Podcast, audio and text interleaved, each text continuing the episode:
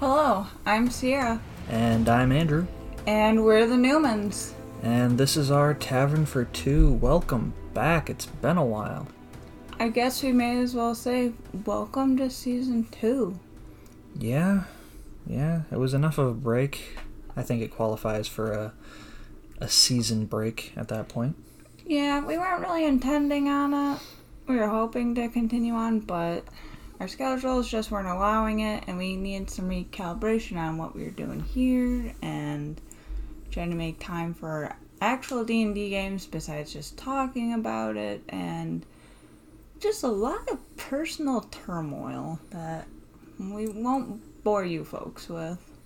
But we are okay and ready to continue.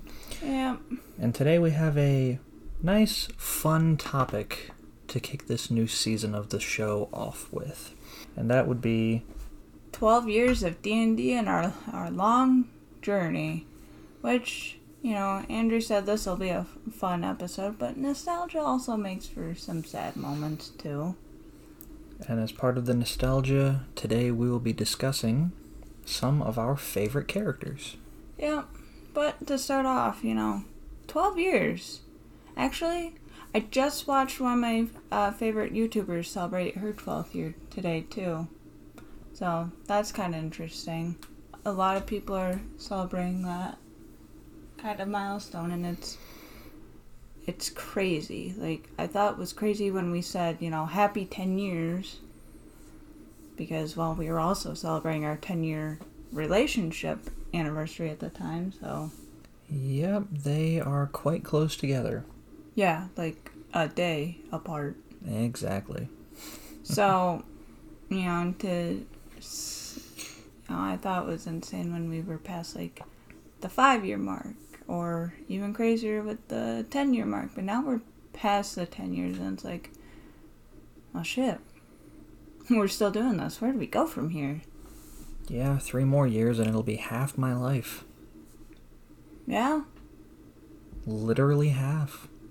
Math is weird, it makes you feel old. yeah, like that's prolific, but also really sad that we're almost 30. Jesus. So yeah, now that we've all been reminded of our uh, mortality once again, you know, thirty hits like a truck. Remind the kids where did we start? You know, where where did we start this whole adventure? Well, our D&D adventure or our adventure? I guess they're intertwined. Yeah, uh, high school. Both. High school is where we started. Yeah. You and I started dating, and the next day, D and D, because we couldn't time things more perfectly. Yeah, we just talked about this. If I'd been waiting on you to say anything about wanting to date me, I would have been waiting until Christmas. So Ah, yes. Well, many many years ago, as it is, I am what they would refer to as a pussy.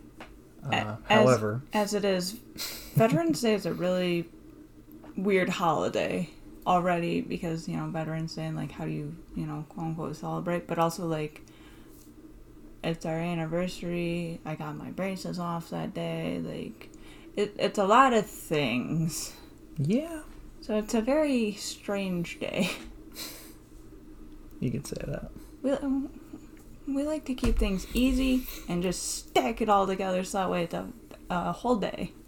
Yeah, Because we do that with a lot of our days, I noticed. Because we got married right by your birthday, so that way we wouldn't have to worry about another thing to celebrate. I mean that was your idea. Eh, makes it easier to remember, right? anyway, though, we got started, you know, in the most stereotypical way a kid plays D&D, you know? In the basement. With all your friends. Except we didn't have snacks. I remember mostly being hungry during those days, but, you know, high school kids, they can't afford food. Yeah, And your parents, well, your mom and stepdad, they weren't the provide provisions to the children kind of family. nah, not really. We were lucky to be offered water. But play we did, and boy was it fun. Yep, So much so that 12 years later, here we are still doing it yep. and We all, talking to you folks about it. well, in the beginning, you were the only one that owned any dice, and we all, like, five or six of us had to use your dice. Yep. No one else owned dice. Had one set, then got two more sets gifted to me by my dad because they were his and my mom's old sets. And, uh, And then we Yeah. still shared sets. yep, And then, till college. Yep. And I've not stopped buying dice since. Nope, you are definitely the bigger dice goblin. And it's a tuxedo cat in the Tuxedo Cat Tavern. Hey, Perry. Meow. She is the founder and owner of the Tuxedo Cat Cafe Tavern place. Thing. Yep. You need people of intelligence on this sort of mission. Quest. Thing. Uh, Up here. And off she be goes. gone, anyways, it was much like the uh, what the movies show, except you know, I don't think in the movies there was kids laying on the floor on the cold cement as a way to cool off during the long days of D and D in the hot summer. No, but maybe there should have been. Yeah, Very realistic. very per- perks of a wallflower though. The time that we ran across the baseball field trying to find a water fountain though. Yeah, the amount of uh, little adventures that we had on top of just our regular play Yeah. made it feel very special. Yeah, we started, you know, in the the most stereotypical way of gang of people that you wouldn't necessarily think to hang out. Because I didn't make sense in the group of boys. I didn't talk to any of them really at school, except for you. Because Sean and I, ne- I don't remember ever talking to Sean at school. No, I don't believe so. Michael and I would, but and still, well, he was more in the whole friend group. Like he was the bridge between the two friend groups, yours and mine. But then your cousin also did go to an entirely different school, so he doesn't count. Nah, he had an excuse. But yeah, as far as things go, like you all made sense to talk to each other and hang out. I was the weirdo that did not belong. Yeah, well, you always have to have an outside perspective. And you're still the outside perspective. Yep. Still the only girl in the group. Holding strong. Yeah. We've had other girls, but, you know, I'm the only people move, people finish college. There's gotta be one of us. Yep.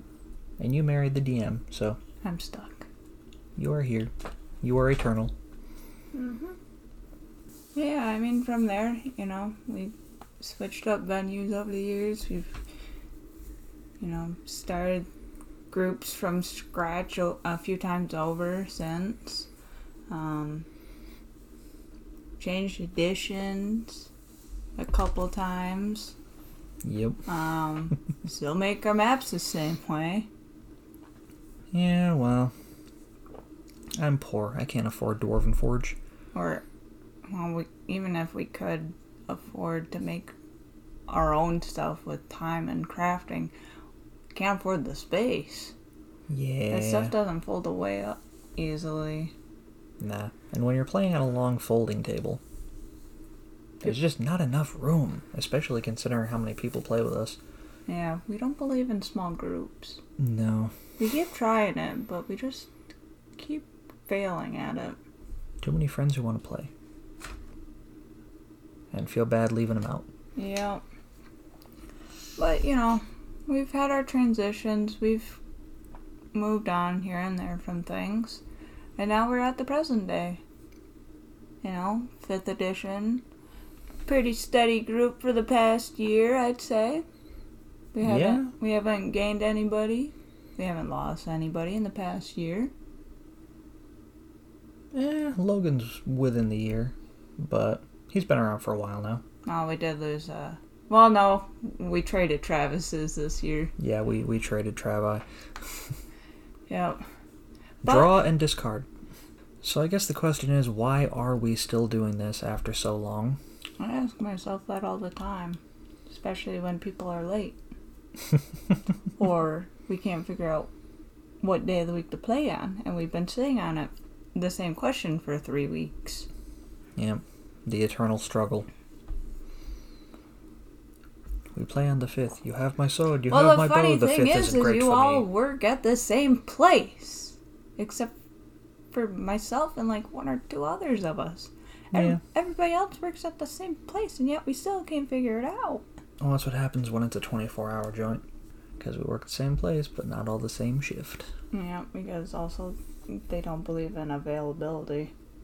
Besides all that, I mean, I can say that the reason I still play, personally, after 12 years, the reason I still put so much of my time and effort into DMing, because I'm DMing three games right now, soon to be two. We're merging two games into one, so I'll only be DMing two games.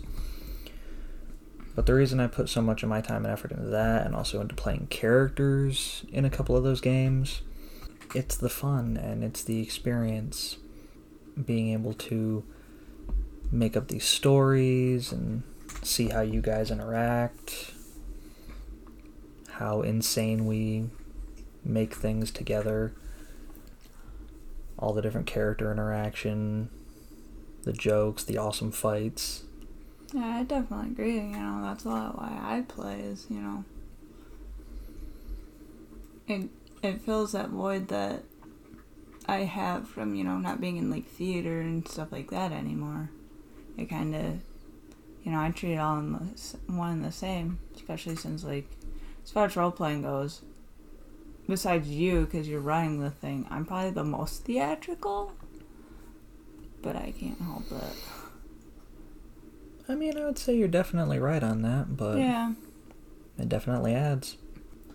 a lot of the reasons we you know we continue to do this is I mean to be quite frank like what else would we be doing with our friends too? Playing like Smash Bros all the time? Fun to do, but gets boring after a while. I also get really upset and just I I guess I you know to put it nicely I just after a few matches I just kind of turn into the Hulk. You know? I just get so mad. But I mean also part of the reason why we play is I think just to you know we even before we started dating you know it was something that we you know you taught me about and everything and and it's kind of one of those things where we can kind of you know this is a sappy thing but like we can hang on to the early days of our relationship like i mean how lame is that and you know one way or another you know that d&d is the way that we can do that but I really appreciate having that. yeah it's also cool though to say like in the case of my first character's Luthien's paperwork that's why I call it character sheets it's all just paperwork to me it's cool to say that I have a piece of what was it cardstock you brand those on like I yeah, have like yeah. I have that piece of pencil written cardstock still. Like I, you know, like I don't have much in the way of like school assignments left over from when I was a kid because mice got into them. Like I have my preschool diploma and stuff like that. That was in my childhood bedroom, but like I have on top of all that sentimental stuff, I have, you know, like my very first character sheet and stuff like that. And it's cool to be able to say, you know, look at what I did. And piggybacking off of that, playing as long as we have, you play a lot of different characters. Yeah, with a lot of people. And that's also, like, something is, for as long as we've been playing, that's really cool is seeing how different people evolutionize the group. Because, you know, Andrew and I, we're. we're still us, you know. We've always acted the same way with groups. But it's interesting to see how different people influence us when we play. Yeah, influence us and influence each other and the general mood. It's Yeah, because some of our kind of a players cool we've social had. experiment. Well, considering some of our players, was it uh, the Travis we currently have? We've known him for seven years now. Yeah. Yeah, yeah, seven years. The Travis we currently have in the group, we've had him since our second college group, so the more stable one, I'd say. Yeah, our first year college group was a gigantic mishmash group all thrown together because I don't take, I don't turn people away, Well, I mean that and one. And there were a lot of people who were interested. Well, that one you didn't really turn people away either, but people kind of dipped out as they needed to as it was, so like they naturally dwindled down. Yeah. And the group that we formed that second year of college, we hung on to for like a good three years. Yeah, Like, a little bit more than that in Yeah, the for- case of some people. no, we hung on to him for four years. For the for the majority of that group, we hung on to him for four years as a solid group. It was until 2019 that everybody started to leave. Really, but yeah, like that was our most stable group for a long time, and probably still to this day in some cases. But we still have Travis from that group, and um, another friend of ours like joined par- partially partway through that uh, era, Josh. Yep. So like he's and he still plays. Yep. So like those two are part of the you know golden era of our time. He also listens to this. Yeah. So. And that that's also something, but um. You know the production value of the game has and running the game's gone up. Yes, we've definitely learned a lot over the course of 12 years. Me as a DM, I've learned a lot over the course of 12 years, and we've improved quite a bit, Cost- and also been able to, you know, help our groups improve their role playing and Yeah. Yeah.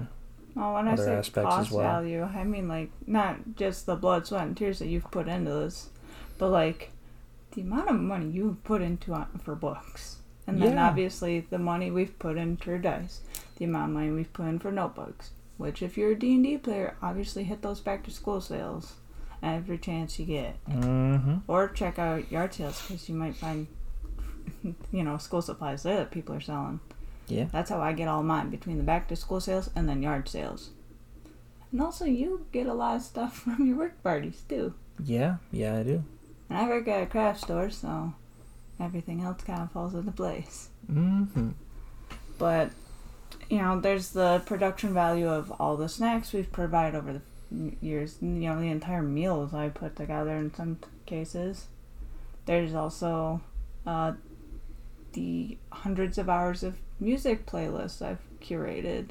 There's cleaning our current living place that way we can play D&D at the table and not just, you know, hold our stuff. Sit on the floor like heathens. Well, we used to have to do that when we didn't have a couch though at one point. Yeah. Well, we had a couch. It was just a single love seat though. Yep. Had to rotate the couch. And no uh, coffee table for a while there either, but yeah. But, you know, like it's just it's interesting seeing the the production value of the whole show. Yep, still not to the point where I can have like a big ass table with a screen in it or something like that, but you know, maybe one day I'd at least just like a table where if I win the lottery. I don't even want a screen in it because I don't want one of our klutzy friends or myself to just drop something on it. But at least a table that has cup holders would be cool. Like some of those like poker like D and D tables you see out there that have the cup holders and the built-in dice trays that you can like attach with magnets. Nice. I'm good enough with that because we've had so many people knock over cups onto maps. True. Well, not so much recently. That's because we all got smart and started only having capped stuff on the table. But we've had too many accidents. Hmm. With all of that, Yeah, besides the people we play with, there's also the people we, well, play as. yeah, play with, play as, what, however. Yeah. And really, the main focus of this uh, particular talk Uh, I believe we agreed we are both going to be doing our top three favorite slash most influential uh, characters that we have played over the last 12 years. However, as an addition to that, not counting those Well, three, there's two additions because there's honorable mentions. yes, we're both doing our first character, Yeah. or not quite first in my case, but I'll explain that. And also an honorable mention for a character who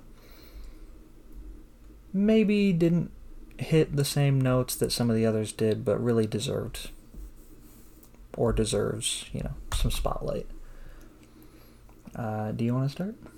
Or should I? You go ahead. Okay, I am not covering my first ever character that I actually played because my first character and a couple others that I made in that time were mostly just test cases. You, you're just learning how to make characters, really. Yeah. The first character that I played for a lengthy period of time was Corin Storm, and he went through a lot of evolutions. Oh, And he was for our Team Chaos game. That was our, our first true D and D campaign. Speaking of changes, his last name even changed. Because it wasn't always Storm, it was like Storm or something. I just it's still spelled that way. I just pronounce it plain Storm because I don't want to try to figure out how to pronounce S T O I R M and make it sound good. so Storm is fine because Mm, Storm. Insert just straight sarcastic Kermit the Frog face. I don't know how to explain it. I just. Or, like, you know how Bert looks at Ernie, just, like, what? That, that's how I'm looking at Andrew right now. Just like, then why have it that way? Anyway, though. Because I'm trying to pay homage to the Celtic roots of the character. Anyway, Celtic, Nordic. I think he was uh, Egyptian at one point. well, okay. He is a complicated character with a lot of changes. Let This me guy- explain. This guy could have been three characters, is what he's really saying. Let me explain. Please let me. well, that's a good way to start it, though.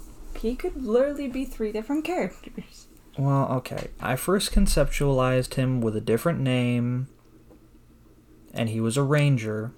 I couldn't pronounce it, so I told him to change it. I mean, I was gonna change it anyway. It, it didn't fit, No, I know, but that was the big push, is I couldn't pronounce it. but he was a ranger at first. However, at the time, I was playing Prince of Persia games, and you know, I thought the character was really cool, so he ended up switching over into a fighter rogue. I was also playing some Assassin's Creed at the time, so he used a, uh, yeah, three specifically. So he used a, a hand axe for a while, See, and he was supposed to be a strong and fast fighter uh, who could sneak and do all that kind of stuff because I really enjoyed that character archetype. see Assassin's Creed for more information later on. Yeah, I'll get to him. I'll get to him. But Andrew's- regardless, Corin Andrew's went through some is, changes. What video game will influence him next? Well, we all take our influences from somewhere. I know, but That's just one of mine. that's literally how we could keep track of your D and D characters for a while there, though. What game are you playing? Well, it's no worse than what anime am I watching right now because that's been a lot of our friends. Not my problem. I don't do that. Nope. However, uh, yeah, Corin has a special place because he was my first long, long term character who stuck around for a game. And Yeah. while he did change quite a bit as my interests evolved over the course of that, We like to joke about his personality disorder.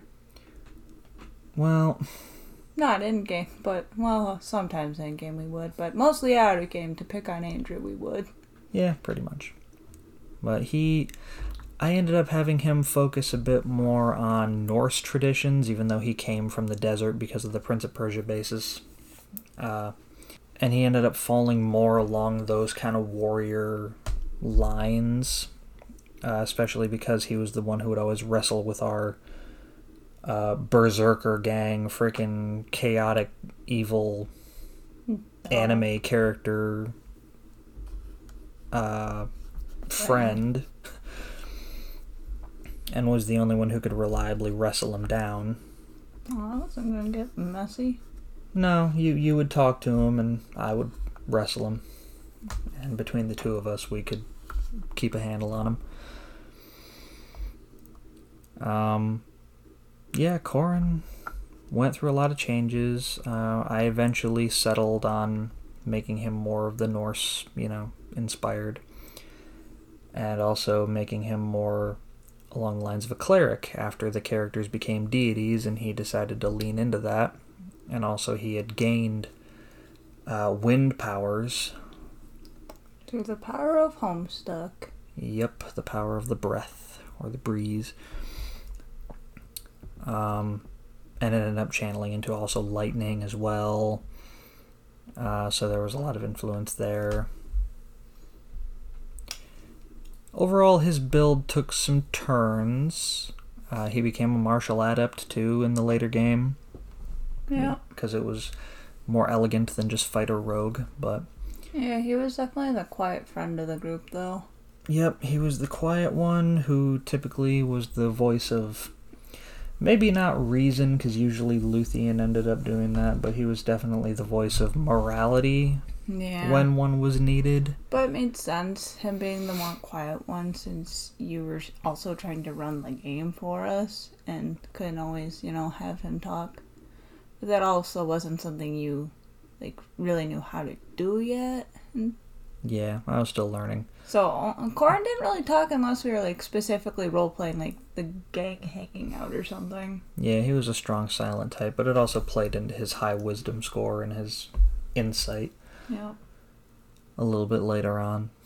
But his personality shone when we were, like, hanging out at the Red Dragon Inn and, you know, traveling and stuff. Like, he wasn't always a mute. Yeah. Contemplative and insightful, but also a boisterous bruiser when he uh, is riled or drunk. Yeah. Not definitely a fan favorite. Oh, yeah. And in your case, one of his companions, Yep. your Luth- first character. Yep, Luthien Hamil, who I don't even think had a last name until like three or four years into playing said character. Nope. But she's definitely my first. Um, named her after the Luthien from the Lord of the Rings. Didn't know that. Didn't didn't watch Lord of the Rings until a year. No, not quite a year after playing D and D. It was Yeah. that summer after we started. I, however, was a Tolkien nerd already and recommended the name. Yeah, because I didn't know. But yeah, Luthien,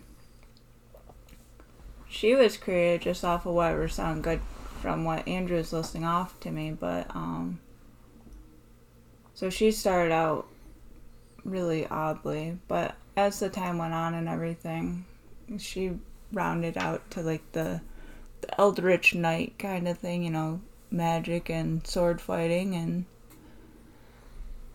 you know, had some moral uh, compass issues that straightened out. But she was, she was definitely the one that, like, we were playing in a world that we were creating. But I think Luthien really gave the world the backbone that it needed to flourish the way that it did.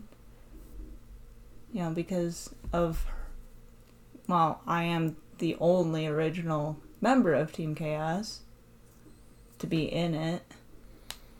So, you know, from there, Team Chaos flourished into, you know, Sebastian and the Red Legion, which gave way to Darum. So, you know, based off of my character, you know, technically, or characters, we got a whole new wor- whole new section of our world and etc. So, like, I, I'm really grateful for her for that because well, also, I mean, Laurel, too, her other sibling, gave way to even more of the continent. So, if not for Luthien, we wouldn't have as much world as we do, but also, if not for Luthien, the campaigns wouldn't have gone the way they did either. In the case of the Darum or the Revandor. Like, all three campaigns start with Luthien because she's in session one of every. Well, I wasn't at the first session of uh, the first campaign. I started at level five because I was the last to join. But like every subsequent uh, campaign to have her featured had her in the first session. so that's something pretty special. I mean, it's also you know not for lack of uh, not wanting to let go because it definitely is that. But you know, your first character you base a lot off of yourself and. You never forget your first. No. Luthien was everything that I wanted to be at the time, you know, be able to stand up for myself and you know, she was just one of the guys and I mean at that time that that was me. I was, you know, just one of the guys on the weekend hanging out and so that was really special. But, you know, like I said, if not for her, where would we be? She's like the Pikachu to Nintendo kind of for us. Kinda, yeah. Luthien. Luthien was the heart of Team Chaos, most definitely. Hot. That's funny because that's her homestuck power. And yours. Yeah, exactly. That's why we're. That's why she mirrored the same person. Yep, Team Mom. Yep. Now, Luthien. Luthien was always a joy to play with.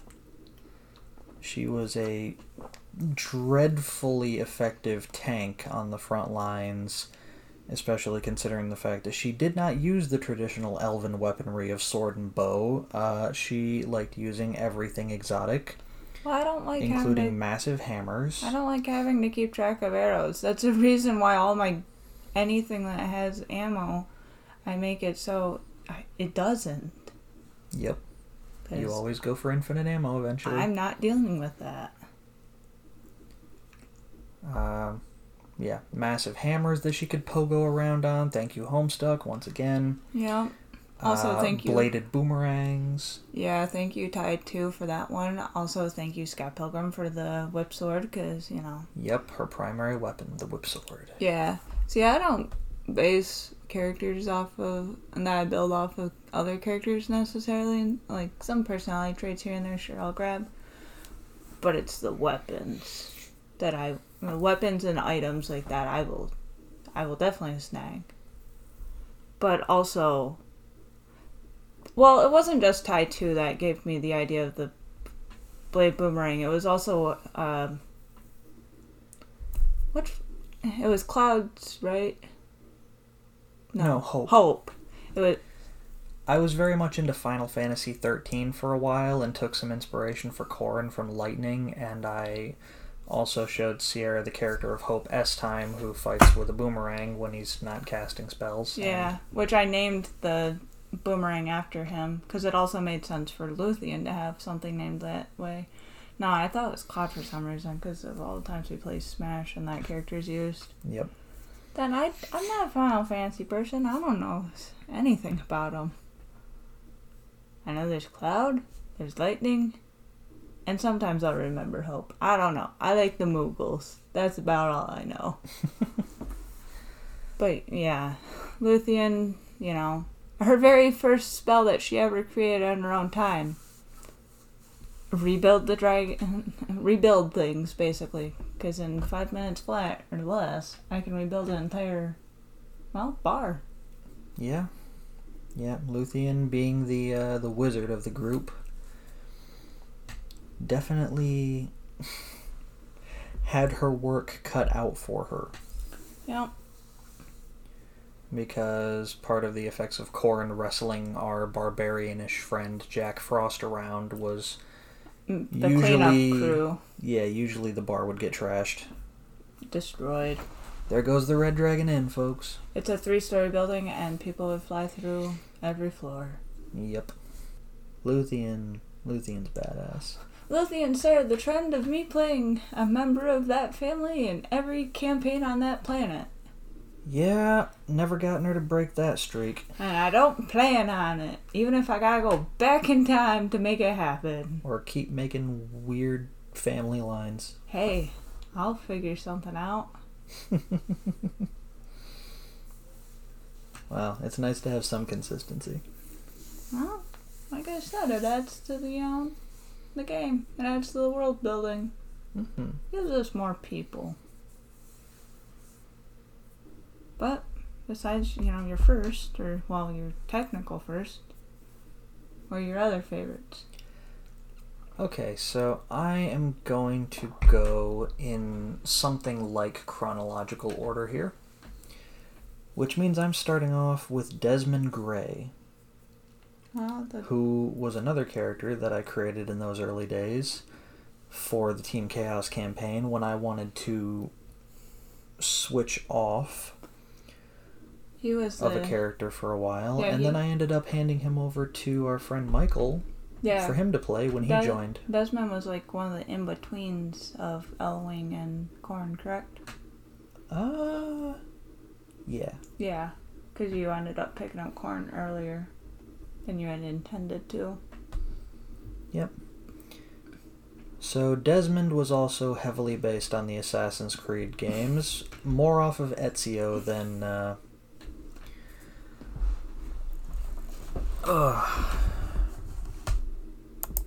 Yeah, he was definitely Ezio. Yeah, he, he was based more off of Ezio, but I named him Desmond uh, Ah. partially after that, and I named him Gray because actually of the character of Dorian Gray, uh, as in the picture of Dorian Gray, because I had recently seen the movie based off of it. However, I was more familiar with him from his role in the League of Extraordinary Gentlemen. Thought he was cool. So, Desmond Gray. I don't even remember who played the guy. 'Cause I never saw either of those movies. Nope. So, you weren't really privy to that. No. But yeah, so Desmond Miles and Dorian Gray, Desmond Gray. Um, he was in fact an assassin. He did have hidden blades. I ended up making them the gnomish quick razors later. Um, he started off using the assassin prestige class without having anything leading up to it because I had no idea what the hell I was doing. Yeah, he was still in that weird time of, sure, it works. Yeah. Uh, and the way that Michael played him was he would do really, really well when he was trying to hit something, but anytime he tried to use an assassin spell or make a roll to save himself, like a saving throw, or He'd about die. if he was going to get hit by an attack roll, He'd, he'd almost die. he'd get his ass time. kicked. He got thrown down a Great Hall esque room by a Minotaur hitting him in the chest. Michael really had a bad streak of luck the entire time. Indeed. But it made for a good time. Yeah. But eventually, Michael had to move on, Yep, he and we had no idea what to do with Desmond after that. But he was an assassin, and you know he tended to get then- himself into trouble. And and then then- Sean and I decided that Yeah. we wanted his stuff. Yep, one of the times that you guys had a sleepover or hangout or whatever without me, you just you decided to play, and boy, you really put Desmond through it. Yeah, yeah, we did. I don't really feel good about that. And because I Made it up to him later, but Well, also because I wasn't there, obviously. My character got yelled at. But I, she wasn't even there for it. I mean, didn't really get yelled at. Wasn't your fault. He didn't like me. For a bit there, though. Yeah, but that was just him projecting. Oh, either way. Yeah, Desmond He had a lot of cool stuff. he he got effectively blackmailed by his former assassins guild who he stole their best sword and left basically uh, to come after the rest of team chaos and attempt to assassinate us and we killed him and then with the help of a super powerful evil cleric of our acquaintance we ended up modifying his memory and bringing him back to life and sticking him as the new bartender of our inn Yeah, because we had to. We had to buy out the bar, uh, you know, quote unquote, buy it out. Mm, yeah. We we've detailed that in another episode. Yeah, in the actual Team Chaos episode, so see that for more. Yeah. But, you know, quote unquote bought it out and then, you know, had to shuffle the staff out quietly and, oh crap, can't run bar without a, you know, bartender because we're not qualified. I'm not going to allow, you know, somebody like Jack Frost to, you know, be anywhere near people like that. Hell no. So, yeah, they decided Desmond was a good fit.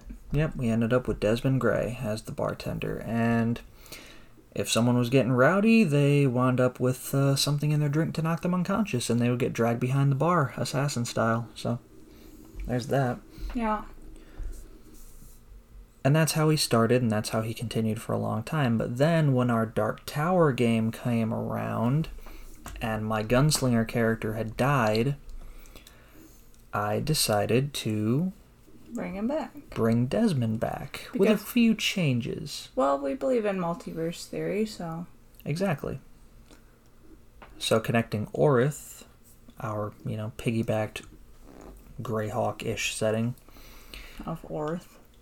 yeah, uh, to the tower, I brought in Desmond instead of my gunslinger James, and I brought him in as a factotum Yeah. because I learned about them, and We're obsessed with them. oh, very much so. I love the He was factotum. like your third in a row, basically. Well, I had one that I only got to play for like two sessions. I know, but you were playing them like back to back to back. He was only number two, though.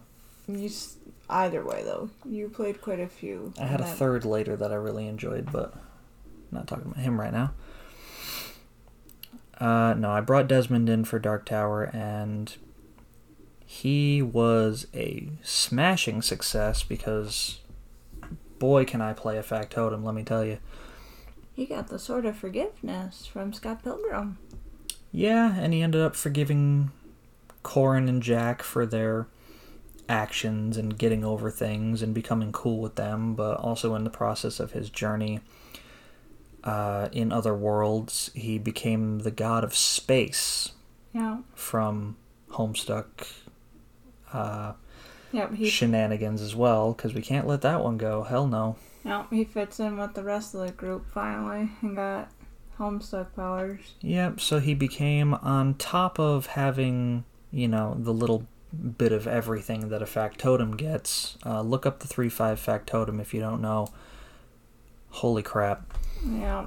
He was effectively Batman with all his magical gadgets, uh, plus the assassination techniques he had.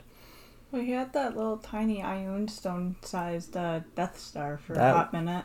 Yeah, that that was a bit later. Um, on top of all he had, he gained his space power, so he could teleport around, plane shift, shrink or grow things, you know, all kinds of crap. Telekinetically move things around, and it was great, and it helped us in a lot of situations. Yeah. But later on, when we were all powerful characters and deities, and we were planning to assault Hell, he did, in fact, yes. We went to the Star Wars universe and we took over the Death Star. Yeah. He ended up handing Empress it- of that. Yeah, he handed it over to an alternate universe Luthien Yeah. Because the two of them had a, a bit of a fling in between sessions, or in between campaigns, really, because they got along. Yeah. Uh, but yeah, for a little while, he had a Ioun stone-sized Death Star floating around his head that would uh, blow up other people's heads upon request. Yep.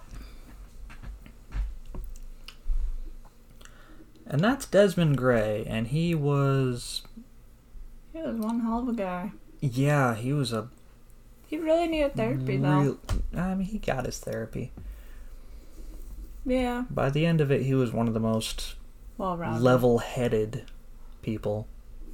And for Team Chaos, anybody, that's a lot to say. Yeah, well, even for the Tower Walkers we were a part of. Yeah, I know. But yeah, he he earned his place definitely. Well, you gotta go through a lot in some cases to earn it, and he definitely did. Mm-hmm. How about you?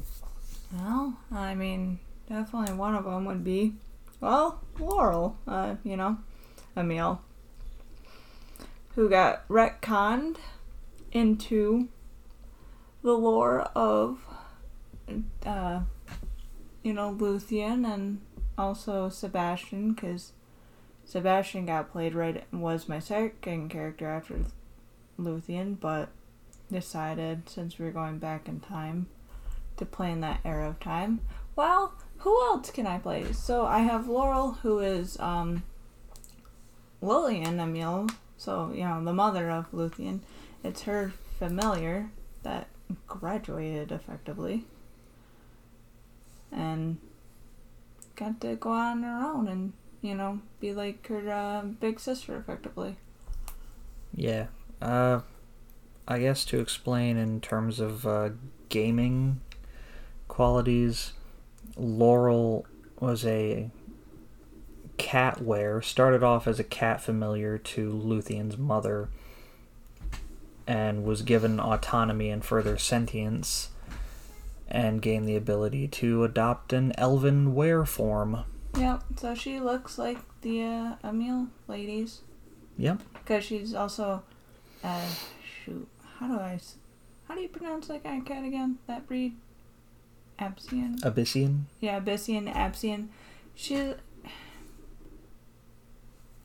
from my butchered uh, pronunciation, go ahead and Google it. They're a beautiful cat. I really wish I could own one. But I have two black and whites. As much as I love them, I would love to have one of Laurel. Yeah, and Laurel was straight badass. Well, you have a cat that can. I was the 3 5 alchemist, so think the. Uh, Pathfinder. Yeah, whatever the hell. Pathfinder 3.5. We're playing 3.75. I can't keep it straight. Anyway, think the artillerist potion maker or whatever. Well, she started off as a mystic too. Yeah, so I was a mystic alchemist. But yeah, I think like there's the art, Which art not artillerist, art- Artificer. artificer. Sorry, another character I'm gonna be talking about too is the artificer artillerist. So I'm all over the place. Anyway, alchemist, artificer. You know, there's that one type of the art artificer that can do potions, right? they all can, but the alchemist specifies in it, yeah. Yeah. Or so- specializes. Yeah. So I was the artificer before there was such a thing. Yeah, basically. Well, there was an artificer, but Not as cool as it is in fifth, though. nah, way too logistical. But yeah, I was the cat. Uh, so here's another thing about Laurel. She had her uh, elf form, but there was like an in between form, like Puss in Boots from Shrek. You know, like the toddler size, stand up on its two back legs, and Yeah, your standard werewolf hybrid form, yeah. effectively, but cat were. So I had that as well. So you know, I would use that. I used that quite a bit when we were in the Tomb of Horrors. That way, I could open doors because I was the only I could see the invisible doors. Mm-hmm. So you got the cat, you know, opening the doors. I'm also using that form in a lot of ways to throw bombs because I would make healing potion bombs. Because I can't be running all over the damn battlefield giving people healing potions. And of course, because you're an Emil sibling, you use the traditional Emil whip sword. Yep, the cat does that too, which was usually in her mouth or, you know, whatever. But I had I had armor, but it wasn't visible cuz it was like in my collar or whatever. Or like I like in Luthien's case, you know, the vanity or whatever it is, I can't remember what was on Yeah, you, you had the collar of umbral metamorphosis. Yeah. Uh, the permanent version, which would allow you to constantly have the shadow creature template on you. Yeah. But you know, she was she was best friends with a Minotaur for a hot minute there.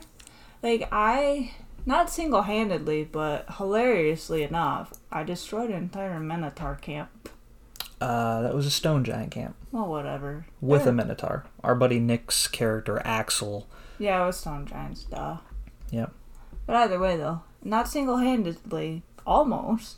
No, Laurel, Laurel sat there You you sat there basically getting the giant's attention, and then the moment their attention was focused on you, Axel comes in roaring rampage and frickin' slams them into their own stone fortifications and I kills got them. that one on their own accord though to fall. Wasn't like into a pit?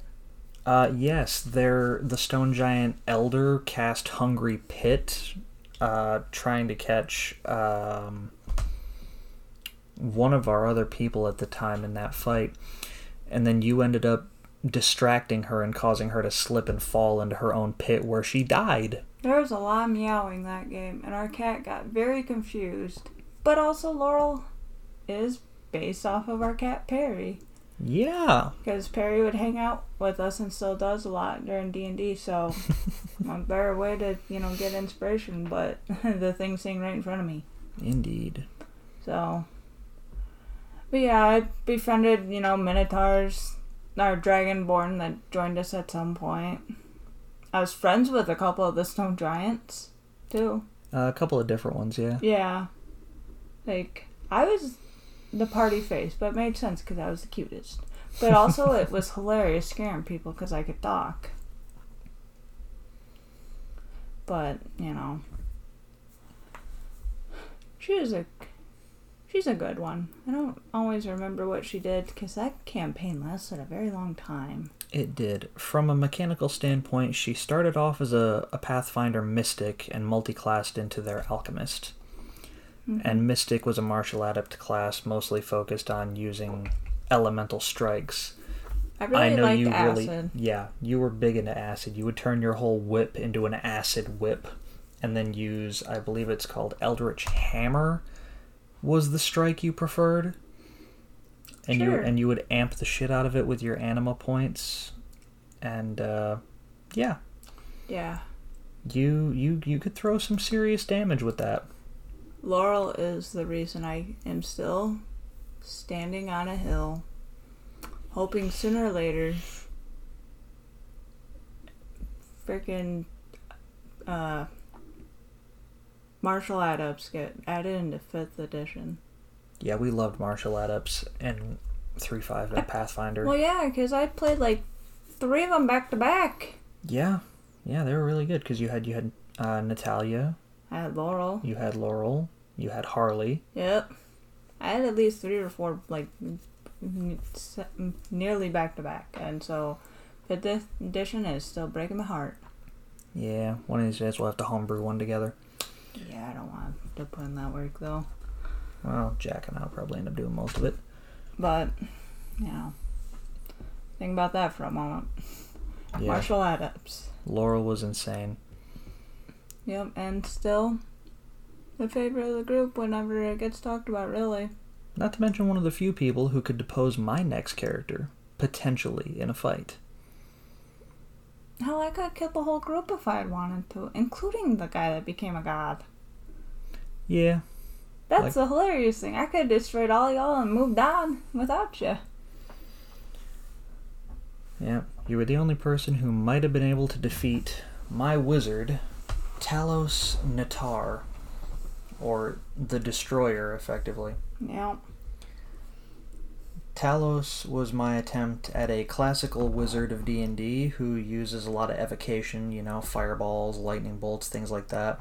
And the classic D and D babysitter slash janitor that you know the DM usually gets stuck playing. Indeed, I made him as overpowered as I possibly could using every trick 3.5 and Path, uh, Pathfinder had to offer. Yep, to keep up with all the problems that we cause. Yep, he was literally the party janitor, and he was in the same party as Laurel. Yep. uh, and Axel and all of them. And much like many of my characters when I'm playing and DMing at the same time, he was usually pretty quiet until being called upon. Until being called upon to offer exposition or Yell at somebody. advice. Yeah, or yell at somebody because they did something extremely stupid. Andrew's really good at yelling at people. Yeah. uh, but uh, Talos uh, effectively came from the premier family of battle mages in the elven capital. Uh, his parents had died in a war uh, with orcs like 50 years prior. Uh, so he was the last of his family line. But his family were really good at blowing shit up. And I crafted him a special spell, which I then metamagicked to hell. Um, that was pretty much a replica of like the energy missile power from Pathfinder's uh, psionics. But with all the meta magics that I added onto it in spell form, it took the shape of a braid uh, of six braided bolts of elemental energy, usually fire and lightning, but occasionally fire and cold or cold and lightning. You know, I mixed it up. Six bolts that could be fired out, and I would usually quicken the spell so that there were 12 actually, because I'd fire it twice. Uh, and that spell was capable of putting out 1080 damage Yeah, to a single target, or, you know, divide that up between 12 different shots. Also, Talos had it rough though, because I remember you trying to say, you know, hey, I got personal stuff I gotta deal with. I'm gonna take a break for a bit. I'll be back later, and then you were back a week later. Yeah, Talos left for about a week. That was all the rest he got. That was all the break he could afford. He was trying to be gone for months. Yeah, that was the point. Because Talos was originally made because we had just brought in, like, a bunch of new people in that campaign. Yeah, so he was only a placeholder until potential the other people joined. Yeah, because we didn't really have a, a primary arcane spellcaster or somebody who had a lot of knowledge skills who knew what they were talking about. So I had him there as basically like a helper and someone who had a lot of utility abilities to keep the party alive and safe. Thus, his role as the campaign janitor, pretty much saving people's lives with my spell slots when need be.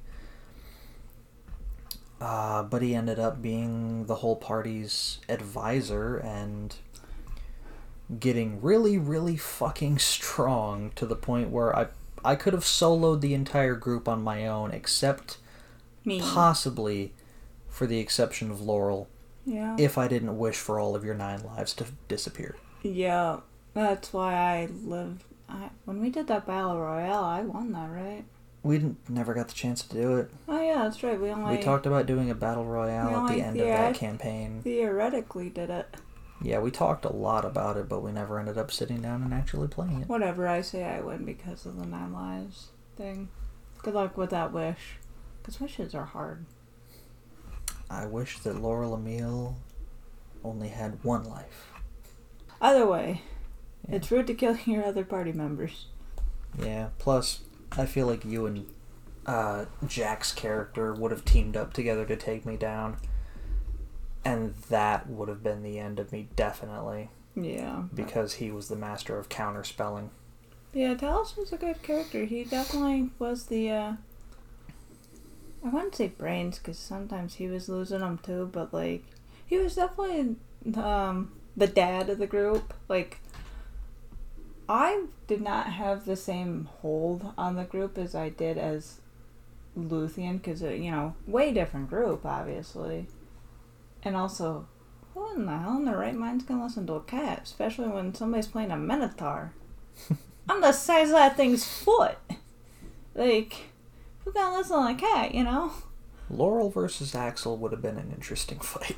Yeah, but at the end of the day, like, when you left, you're like, all right, Laurel, it's up to you. And it's like, what?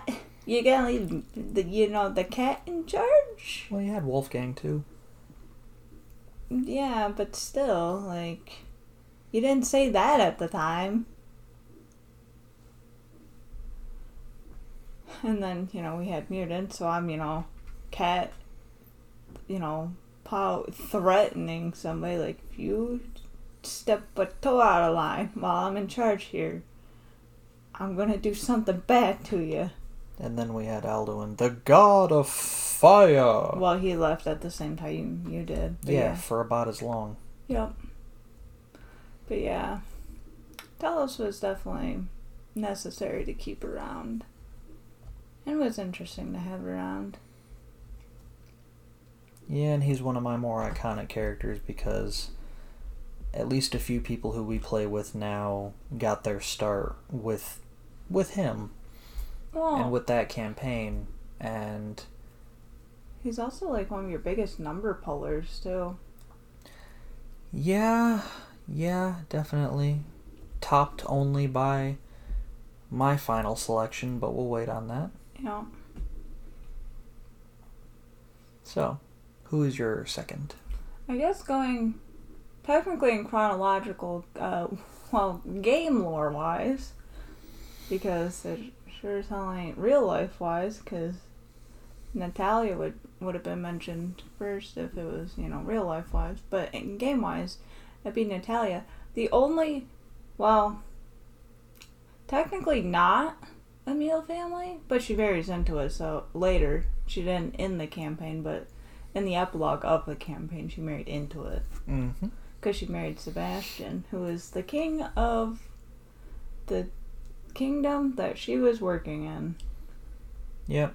Uh, Sebastian is king of Darum, which is an adventuring city that he founded, Yep, and he's also uh, Luthien's younger brother. yep. She was my third character. She was a bard.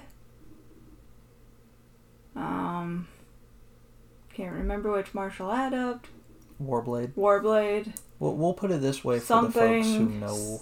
something phoenix mage For the people who know, she was a Jade Phoenix Mage build based with Bard and Warblade.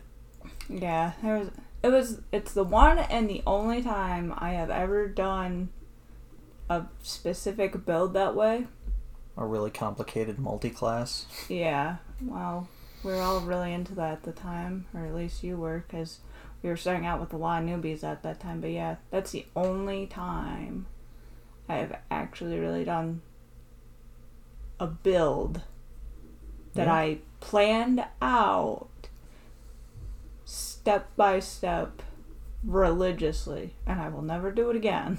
Because I mean, she worked out just as well as your uh, by the gut builds that you've been doing ever yeah, since. it's just before. hard to keep track of all the things, and there were a lot of things to remember on how to, you know, step by step builder, and also, I don't know. I don't like having to do it that way. I'm a by the by the feeling kind of builder, not a by the book. Yep. But also like she wasn't the regular bard either. She was a dancer, so Yep. which that was my first time ever playing a bard. So I didn't really get the feeling, you know, like the old, um, the classic feeling of a bard until way later in my career. But I'm okay with that at the same time, because we were playing in our college library, so you know, we had enough chaos going on. But you know, she was really fun. She was. She was a little bit spur- Her personality was a little cut and paste from Luthien because you know, it happened. You know, you bring a little of you know old characters into the new one, especially whatever recent one you just played. I So, recall her being an Aasimar. yep, she was an Aasimar. She had bright red hair. Um, And I believe like blue or aquamarine eyes. yeah, something like that. Cause I like that kind of color combo, the blue and red hair. And she also used A whip sword. a whip sword. However, her particular version was a dual whip sword a la Darth Maul, but on crack apparently. Yeah, but she could also separate it so that way, because she would, in some dances, like obviously not near people, like on a stage or something, she would use them like you would dance ribbons. hmm And that's a lot of her routines were like that. Or, you know. Because, I mean, it definitely made him flashy. Especially when hers became crystal after Yeah. a while. So it really made him flashy. But yeah, that's how I made a lot of side cash in the campaign because, you know, massive metropolis they were in. good way to make side money. You know, quick street performance or something. Mm-hmm. But yeah, quickly into the campaign, you know, I decided, you know, we're gonna pursue the king, cause I mean, he's my character. I can do whatever I want with either of them. so it worked out pretty well. And also, Yeah. I mean, Natalia made for some good times. I didn't get to use it because of the way that the campaign worked out, but she has a sailboat submarine with a giant spike on the tip of the mast that could rip through ships Yep. Uh, underwater. it had the the boat had the submerged ship spell enchanted into it, and you stuck an adamantine spike on top of the mast. Yep. Still sad that I never got to use that in campaign. But it just never worked out. But cool thing to have. Yeah. Also, that was that was definitely the game where your playstyle was solidified, Yeah. especially in the minds of everyone else as well. It's definitely the game that set up everybody to hate me for a long while. Yeah, it's that's pretty much where I think some of the accusations of favoritism came at me. Believe me, it's not. Just like Kermit says, it's not easy being green. It ain't easy being the partner of the DM because favoritism gets called out and all sorts of bad things happen. But- yeah. Carry on with what you were talking about.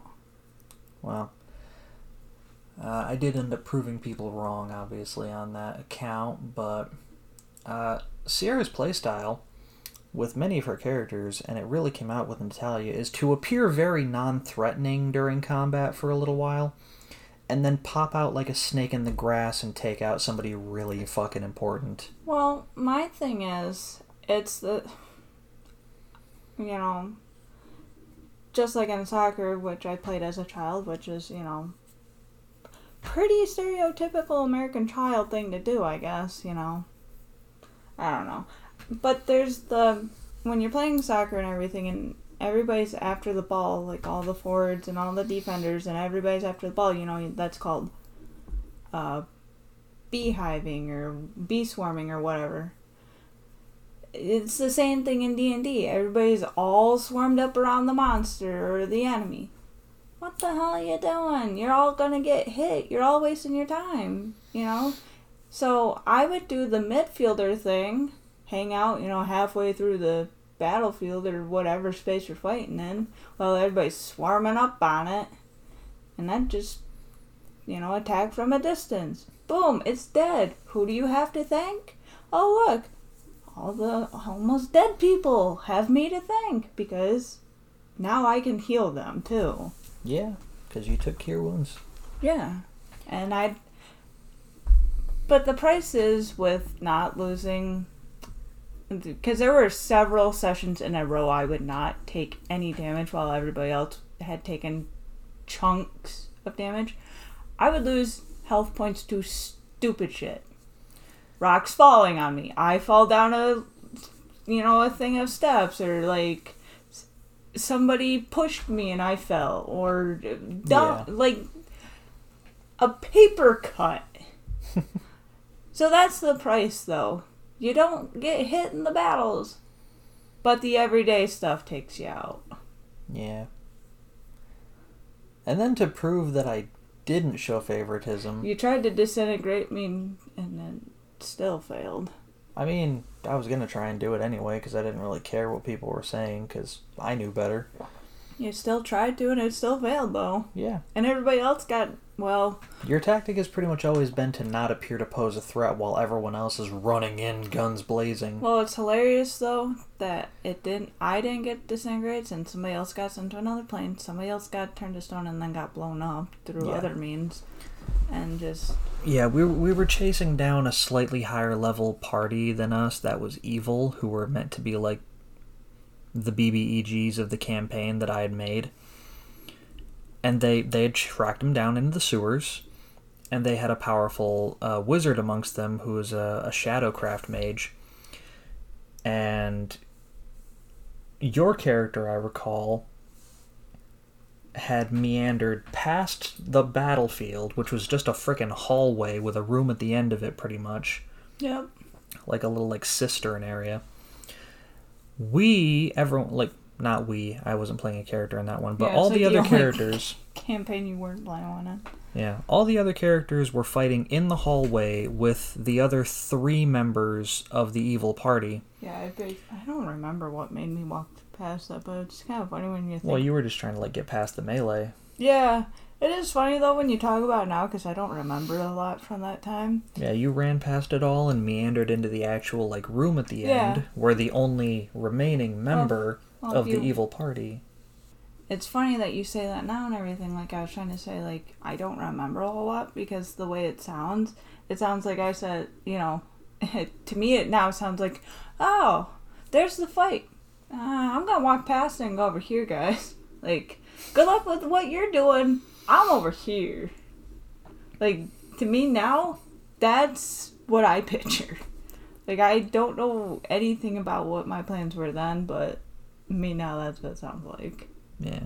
Well, you might have been trying to get to their wizard because he was the only one left so. standing in that room. Yeah, because he was pretty much doing what I was doing. That's, you know, not swarmed up because, you know, wizards don't need to be up in everything. No, they hang back. Yeah. And everybody else was swarmed up around the others, so Yeah, and the fact that they were fighting down that long ass hallway. really Uh, bad move. one of the like the fight was going really well in the party's favor so the wizard had to turn the tables in the best way he could because they had already killed you guys had already killed the evil cleric Yeah, because Drasana, our warlock, had one-shotted the bad cleric, yeah. and then the other guy, uh, the Goliath, had started taking the fight to people as well. They're uh, the evil crusader. Mm-hmm. So, I had the villain cast prismatic spray down the hallway, which wreaked absolute havoc. It outright killed a couple of people. It turned our druid to stone while he was wild shaped into a unicorn. And then he got It sent our yeah. yeah, he got smashed after that. Uh, sent the big dumb fighter to another plane of existence, which turned out to be uh, Pandemonium Yeah, or Limbo, one of the two. I forget. it Uh, was pandemonium. But you were the only one who didn't get caught in the spray, so he quickened to disintegrate at you, and I rolled a two on the fucking attack roll. Yep. So I ended up blowing 10 feet of wall out. I think I got hit by part of that. I No, think- you didn't because No. it couldn't do damage to you. Oh, that's right. It got turned into a fine dust. Yeah. Well, either way though, still failed. Yeah. So Andrew was, you know, near tears in failure. Yeah. Because you hadn't taken any other damage, so it probably wouldn't have killed you. No, but it was so funny. Mm-hmm. But that's why I like her, even though she brought a lot of problems to me.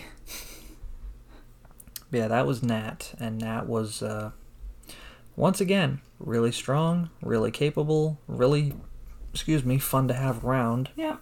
Once again, party face. I'm, you know, you'll notice a trend with my characters. Yeah, because of your tendency to uh, like to role play more than some other people, you tend to play faces. Well, somebody's gotta do the damn job. Exactly. You gotta be able to talk to people. D&D's a lot of talking.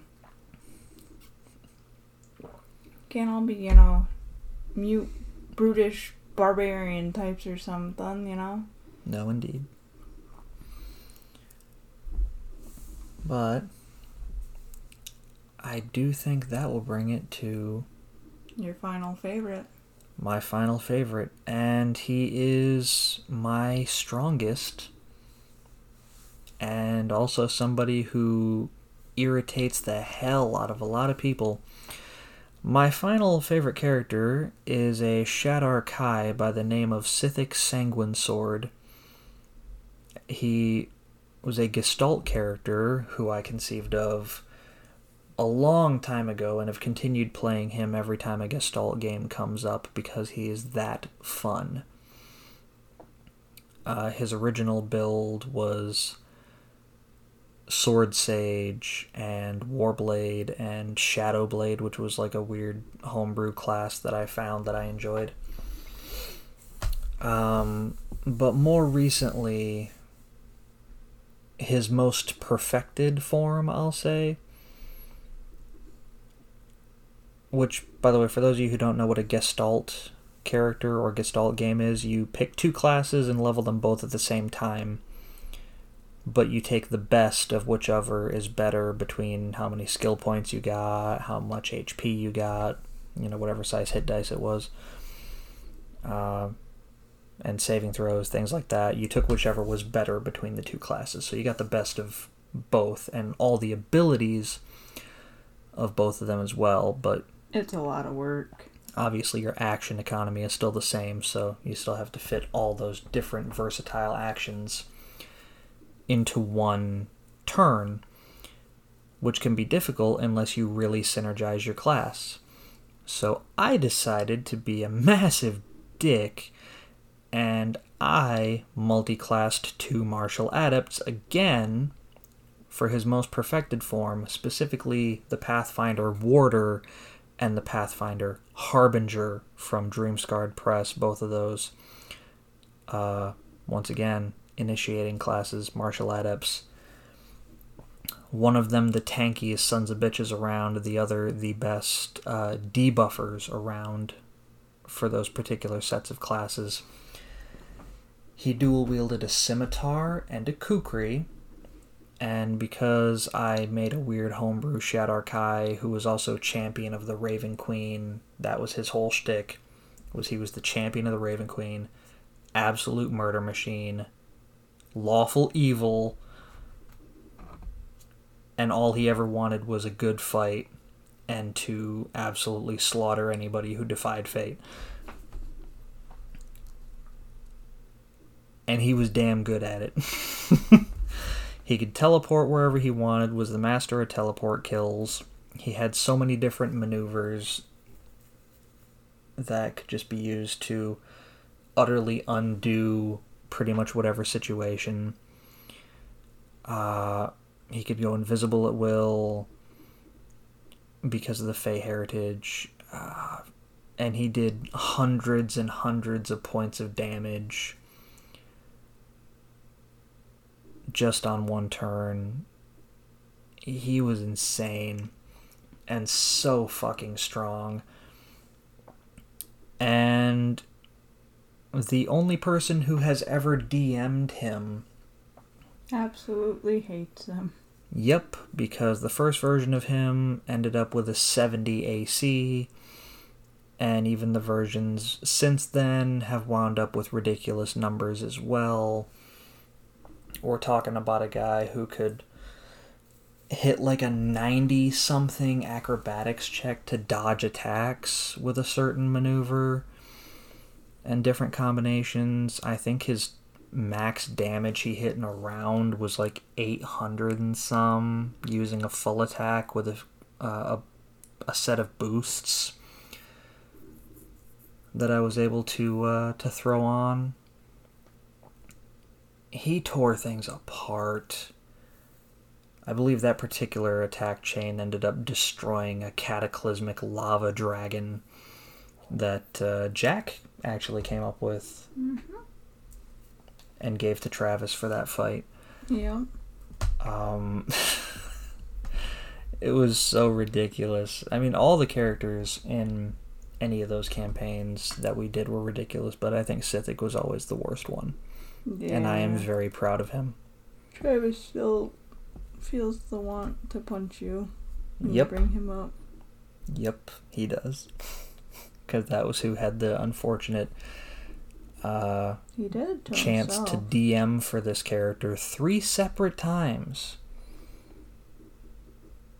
Because he tried running Gestalt games three times over the course of these seven years, and never and learned his lesson. I played Sithic every time in different variations.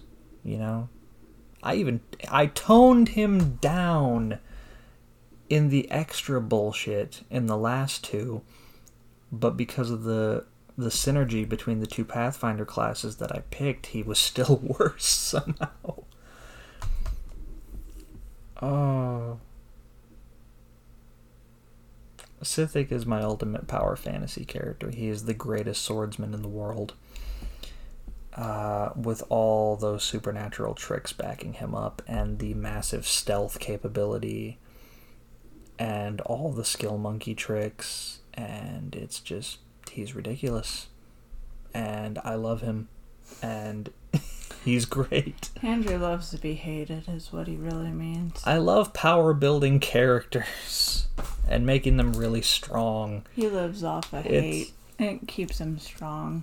Yeah, it does. Salt feeds me. So, now that we're off his uh, bullshit soapbox, Yep, Sithic can be put away now. on to mine with my, well, one of my current characters, because out of the three campaigns Andrew's running, I'm in two. Mm-hmm. So, on to poor, poor Silas Weil- Wylandian. I say poor because this man, no matter what I try to do with him, he just ends up so so stupid at the end of the day. Stressed, anxious, He does it to drunk. yeah, he does it to himself. I look. I went into this campaign over or almost two years ago. So strong. I wanted a good, strong-willed boy, and well, I got a CW character really. Because, well, he's just a baby. He's just a, you know, 20 something year old elf, really, and he just. It's not his world, but he's living in it. Quick note for those of you who might be wondering, he's like 120 something, but that's about effectively the 20s for an elf. Yeah. And. Um, so also for him, he's a pallid elf. So he knows nothing really of the world. Yep, this is a, a campaign set in Critical Role's Exandria. So a pallid elf that knows nothing got shoved into the revelry. So his only worldview is the revelry. Pirates. And he's a young lad with not much up top in the headspace either besides guns. How do I build more? What do I do? How do I get more? And yeah, Yeah, what is his class again? artificer artillerist. yeah. Yeah, he believes in guns, and because, well, the pirate thing, you know, still, what do pirates like? Alcohol. And booty. Yeah, and booty. All sorts of booty. Look at that booty. Show me the booty. But, you know, he's a trailblazer, you know. Um, it's gonna be fun when we deal with Critical Role's characters coming up here in uh, Whitestone when they travel over there because my ass will definitely be destroyed by uh, Percival de Rolo because I'm gonna walk up with um, my guns. Um, there will be a a cannon pulled out of a portable hole. Um, I have a super soaker that can I'm still working on that can potentially shoot any liquid, including alchemist fire. Mm-hmm. Um, I just created duck foot. Won't have that with me though, because I gave that to my character's father. There's a lot. Yeah, Silas is the party's walking artillery I'm bank. the alternate universe version of Percival, where you know Percy went on and said, "The hell with guns. I'm gonna go into clockmaking." I'm the opposite. I said, "Guns. We need more." Yep. So, Most of our ship's crew has guns now. Yep. That's not my doing though. That's somebody else's doing. I just upgrade them, but the cannons are my doing, and the swivel guns and everything else. Yep. And also, my apprentice knows how to make grenades. Mm-hmm. Yep. But yeah. Amelia's tar grenades. But yeah, I have a barrel of gunpowder at all times in my bag of holding. I know how to brew my own alcohol. I also know how to have um, at least three mental breakdowns a day and still seem mentally stable. Yep, because someone decided to make this poor boy the captain of our ship. Also, th- my poor pale ass is ridiculed so much. There's been a lot of racism in this game, and that's also trailblazing We've not had that really be a focal point before. Yeah, even though you played a drow once. Well, we didn't know much back then, so Oh, I knew. I just you were the only one that did though, so that doesn't count. yeah, I just didn't want to make it a thing really. well, it the got time. made a thing this time. Yep. And then there's also um So yeah, the racism got made a focal point so I'm, and so you had the guns, you had the that um yeah, there's the fact that I'm one of many of the revelry formerly on our crew. And then yeah, I got shoved into being a captain cuz our old captain jumped ship effectively. So yeah. And then to trailblaze even more, our first ever D&D thruple. Yep, with my character, the monk, and uh An NPC that you created to interact with us. yep, That I- your uh your artificer apprentice Slash, uh, partner. well, she's also the, uh, ship's face. You know? Oh yeah, she uh she's the model for the ship's figurehead. Yeah, that's how I met her, and then she just became a, a normal NPC because my character, for obvious reasons, did not like our party very much. So I needed an NPC buddy. Yeah, we had a bunch of dicks at the beginning of the campaign. So yeah, between uh, her and then our Cobalt Soul Library buddy, That's me. yeah, never had a character set up, you know, romantically with Andrew besides like NPCs here or there. But yeah.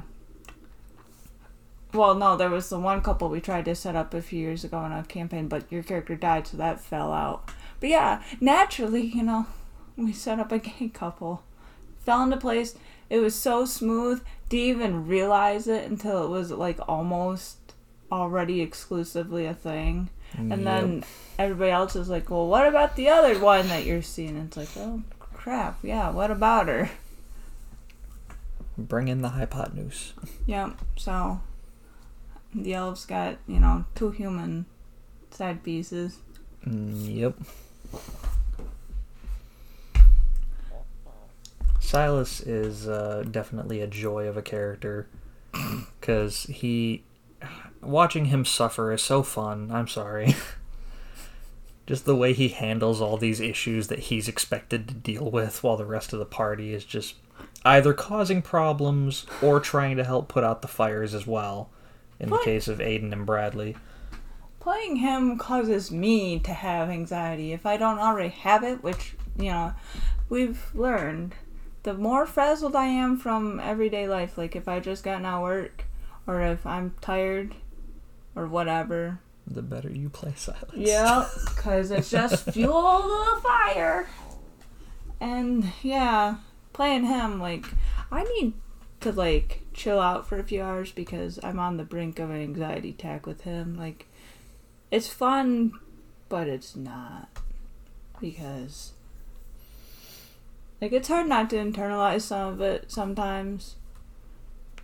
I've discussed this in for, uh, previous episodes of like I struggle with internalizing D and D stuff as it's happening to my personal being, and with Silas, he is modeled after myself quite a bit with his little quirks with like the anxiety and like um the being in leadership but not feeling like he deserves it and things like that because that's something I've been struggling with um, in my job for the past year.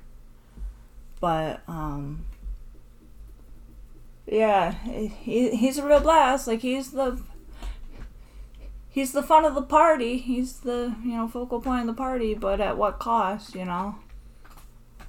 Well, he is an incredibly effective combatant Mm-hmm. between all of his firearms. He's and really a freak ghost though. No. After yeah, being he. possessed. Well, you didn't get possessed. I got possessed. You got life drained. Whatever. It was still bad. Yeah, Silas got almost life drained by specters during a, a trip into a tomb, uh, the ruins of Sepeska. Also, we- and it almost killed him. yeah, we also learned in um recent sessions, he's not the one you call for a intervention either. He's the one you model um maybe not your um recovery after, but you know If you're gonna be drunk all the time, this is probably how you should do it. Yeah. Because, I mean, if you can trust my, you know, drinking self with firearms and stuff and explosives, then, you know, if that's the life you want to live, model yourself after him. Yeah, Silas tends to take a lot of hits on the uh, Fun fun flask. Yep. Thank you, Gilmore girls, for that fun tidbit. But yeah, um, trying to round him out has been interesting. Well, I will say, like, from a mechanical standpoint, which is, you know, my typical standpoint, or at least the the one that I'm most qualified to speak on, uh, Silas does a really good job with the party. Yeah. It's the execution, though. It's the like on paper he looks great. You get him you get him uh talking and stuff and zoom, it flies away real quick and you're just standing there looking at the paperwork look well on the iPad because that one we do D&D Beyond but you're looking at the screen like you look so good here what happened? Well, that's part of his character arc is building up his confidence. Yeah, we're still working on that one. Yep. But hey, he did manage to save his people, the Pallid Elves, from a Duergar incursion. Yep, another thing on that tiny little man's back, though. A whole society of people. Well, not like you don't have help. Yeah, I know, but still. Just another thing. hmm But now that we have rounded out the top three, any honorable mentions? Yeah, Aiden actually, uh, for me, because I don't have any 5e characters in my top three at the moment. I am hoping to change that. Uh, Aiden is the character who Silas uh, is in a relationship with, besides also Amelia, the uh, the NPC character. Yeah. He is a monk of the Cobalt Soul who was recently promoted to expositor, a la Beauregard. Thank you. Yeah. Uh, he's a good fighter. He, you know, helps the party any way he can. He Yeah. has a lot of knowledge. Aiden was only supposed to be like a helper to us, but then Yeah, he was an NPC for the longest time. but then the party dwindled so slow, uh, so small and or to such small numbers so quickly that you're like, crap, we need somebody. Yep. So he became a uh, a permanent face among the party, Yeah. and now he functions as one of the voices of reason that you can count upon to try to help out. Well, and sure ain't me. Uh, also I'm the one. If someone needs- crying. if someone if a person needs a little percussive maintenance they're probably going to get stunning fist and uh, tied up for a little while He's also the one you go to for advice or help or whatever. yeah it's between me and our druid bradley Well, who he is a 60 year old war veteran he is our grandpa after all. yep he's the group grandpa Granted, you don't want to make grandpa mad. no don't make grandpa mad grandpa turned into a, a big wolf or An elk. an elk And or summon a bunch of elk He won't paddle your butt like, you know, a lot of grandpas would, but oh he will just with antlers yeah, probably in your butt. yeah So yeah, that's something we've learned with Bradley. Don't make Grandpa mad, because Nope. he will hear about it if he's not there, and you will. Something will happen to you. yeah But yeah, definitely Aiden would be my honorable mention. My honorable mention, I think, is a character I'm also currently playing. Um, Victoria Klein Kessel. No, yes. AKA Lorelei von Kessel. Yeah, from Drakkenheim. Yep. I am playing the uh, unknown daughter of. Well, there's like what? I'll I'll Yeah, I'll explain. I just play. I, I- don't know anything about it. I found the Dungeon Dudes Drakkenheim campaign like almost two years ago. Excuse me. Well, probably closer to like a year and a half, Yeah, that's been about two though. and caught up uh, to now Fate of Drakkenheim, and we are playing a Drakkenheim campaign. And Sierra is playing effectively if well, you home. Yeah, spoiler alert for people who haven't watched in uh, up to Shadows of Drakkenheim yet. Uh, one of the characters, uh, Wilhelm, had uh, a few siblings who are presumed dead or at least missing, and rather than uh, having him be in the role, obviously, in this case, because he's not a PC, uh, of the person hunting for the throne of Drakkenheim. Yep. That would be his younger sister, Yeah. Lorelei, Yep. who Sierra is playing. And yes, she is uh, named and character designed after Lorelai Gilmore, if you're asking, because, well, dang it, I had to do it eventually. She is a monk of the Long Death and a vampire, And using Grim Hollow's transformation rules. Yep, and I got that quick wit, uh, fast talking, you know, thing that my namesake gives me, because I had to. Indeed. But yeah, she's she's been interesting. I've not played a character with, you know, secrets and well yes, but also no. Because obviously Silas kept on the DL that he was a member of the revelry, but when like a quarter of the crew is also revelry formerly, it, it didn't pack as much punch. Yeah. But yeah, it's a different kind of punch when you're like, ah, I'm the missing. You know, it's like an Anastasia moment from the movie. Obviously not a history, but like we just played through it, and it last night where um I Broke it down for the party. yeah, it felt a lot like the uh, Anastasia movie from you know our the '90s. Mm-hmm. Yeah, you are the lost heir to the throne of Drakkenheim. Yeah, so Or Westemar. yeah, so that was that was a lot. Yeah, it was a good RP session. hmm But I think that's why she's my fa- one of my favorites, but you know, not the top three because I'm still working on her because we haven't played it as long as the other campaigns. But she is opening some horizons for me because playing a noble and everything.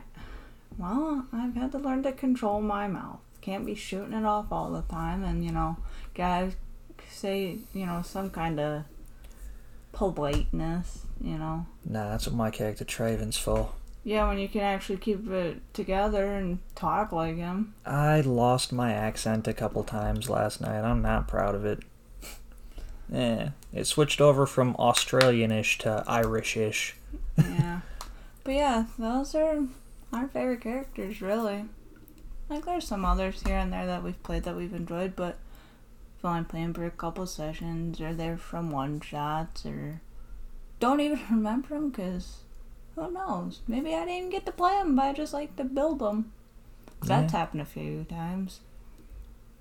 But we we've had an awful lot of characters. Yeah, we have. Well, we have folders worth of ours and others because hmm people have orphaned them off to Andrew over the years. But, you know, since we've talked about, you know, past and present characters, only one way look now, and that's forward, and that's, you know, what the future plans for our gaming, which, you know, we're going to be playing Drakkenheim and Wildemount. Wildemount will be merging, hopefully, in the new year with our Taldore game. So, yeah, it- which will make it the Exandria campaign. Yep. So we'll be adding another couple of people into the fold. Yep. So the whole gang will be together again finally.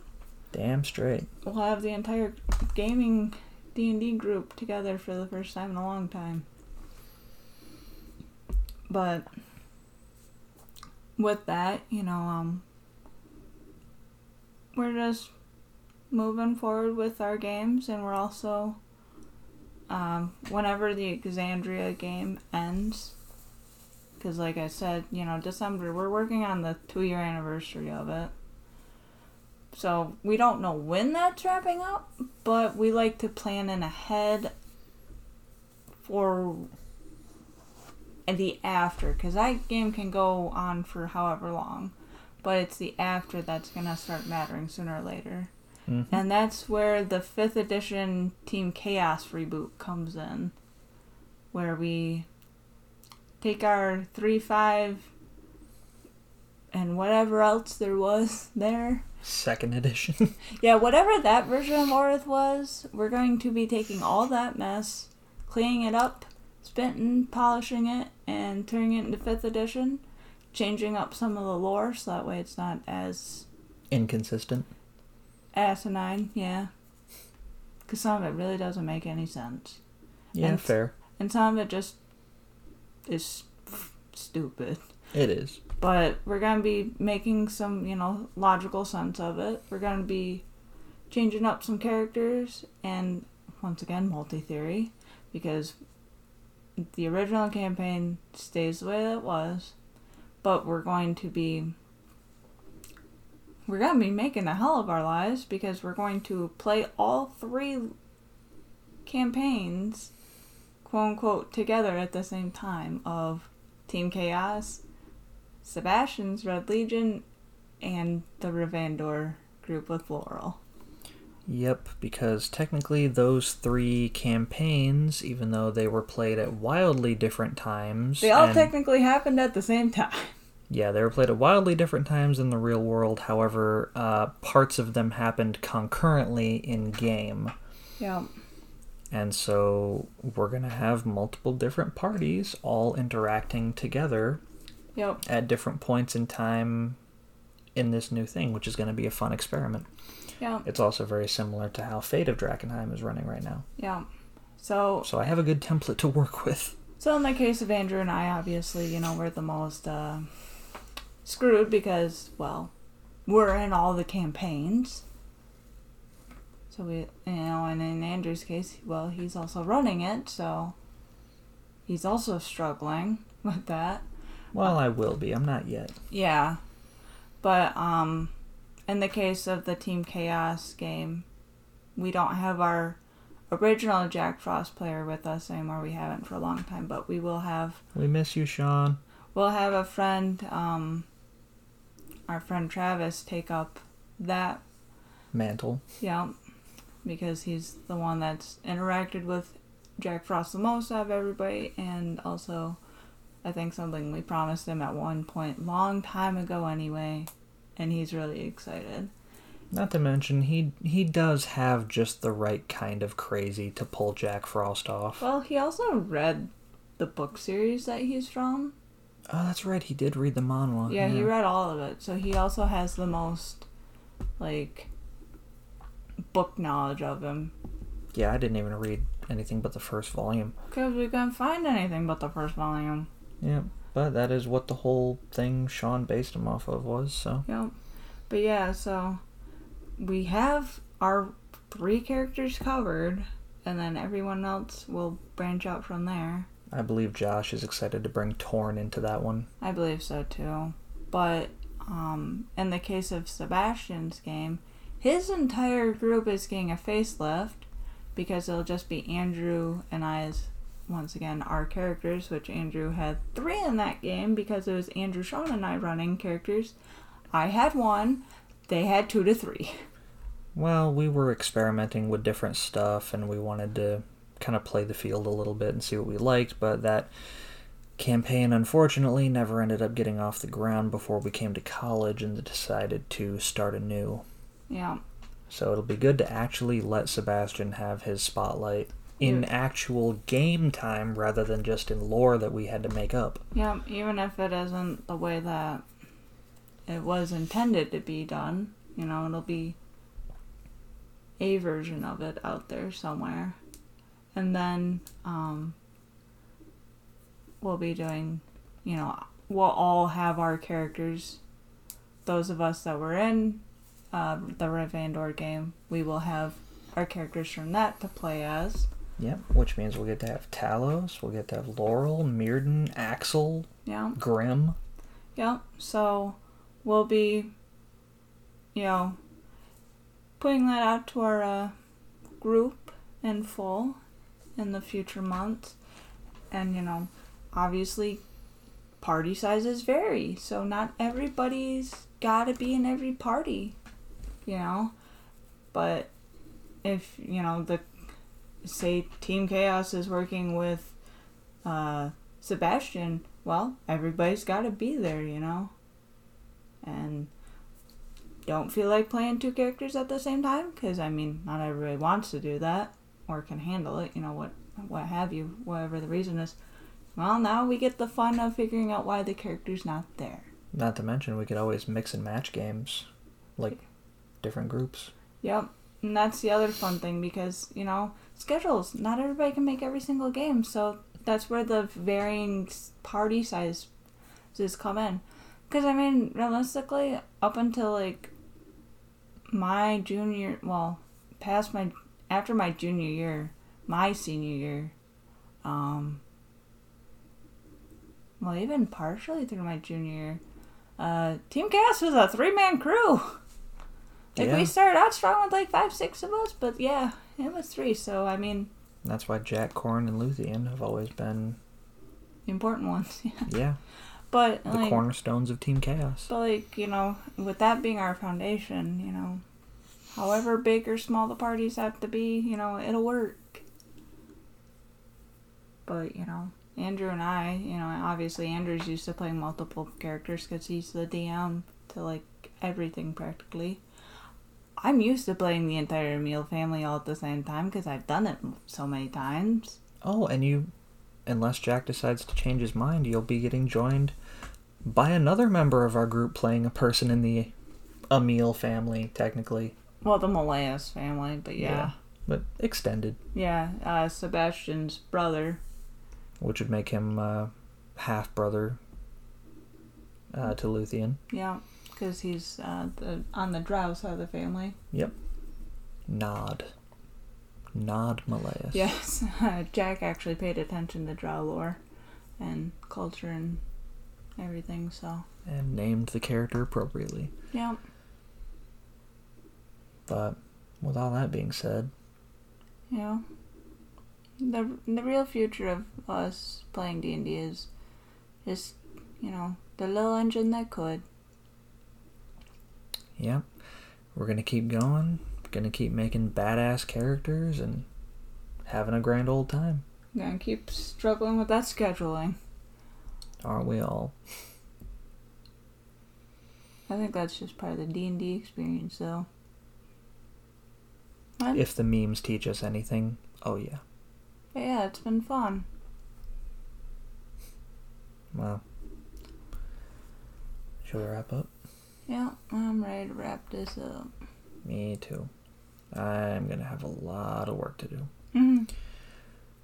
But thank you all so much for listening. Uh, it's been really nice to get back into this, and this is going to be an extra long episode to make up for the fact of how long we've been gone. Yeah, but we're gonna be going down to a month, an episode, an episode a month though, not the bi-weekly thing anymore. It's just, it's not fit in our schedule for a lot of reasons.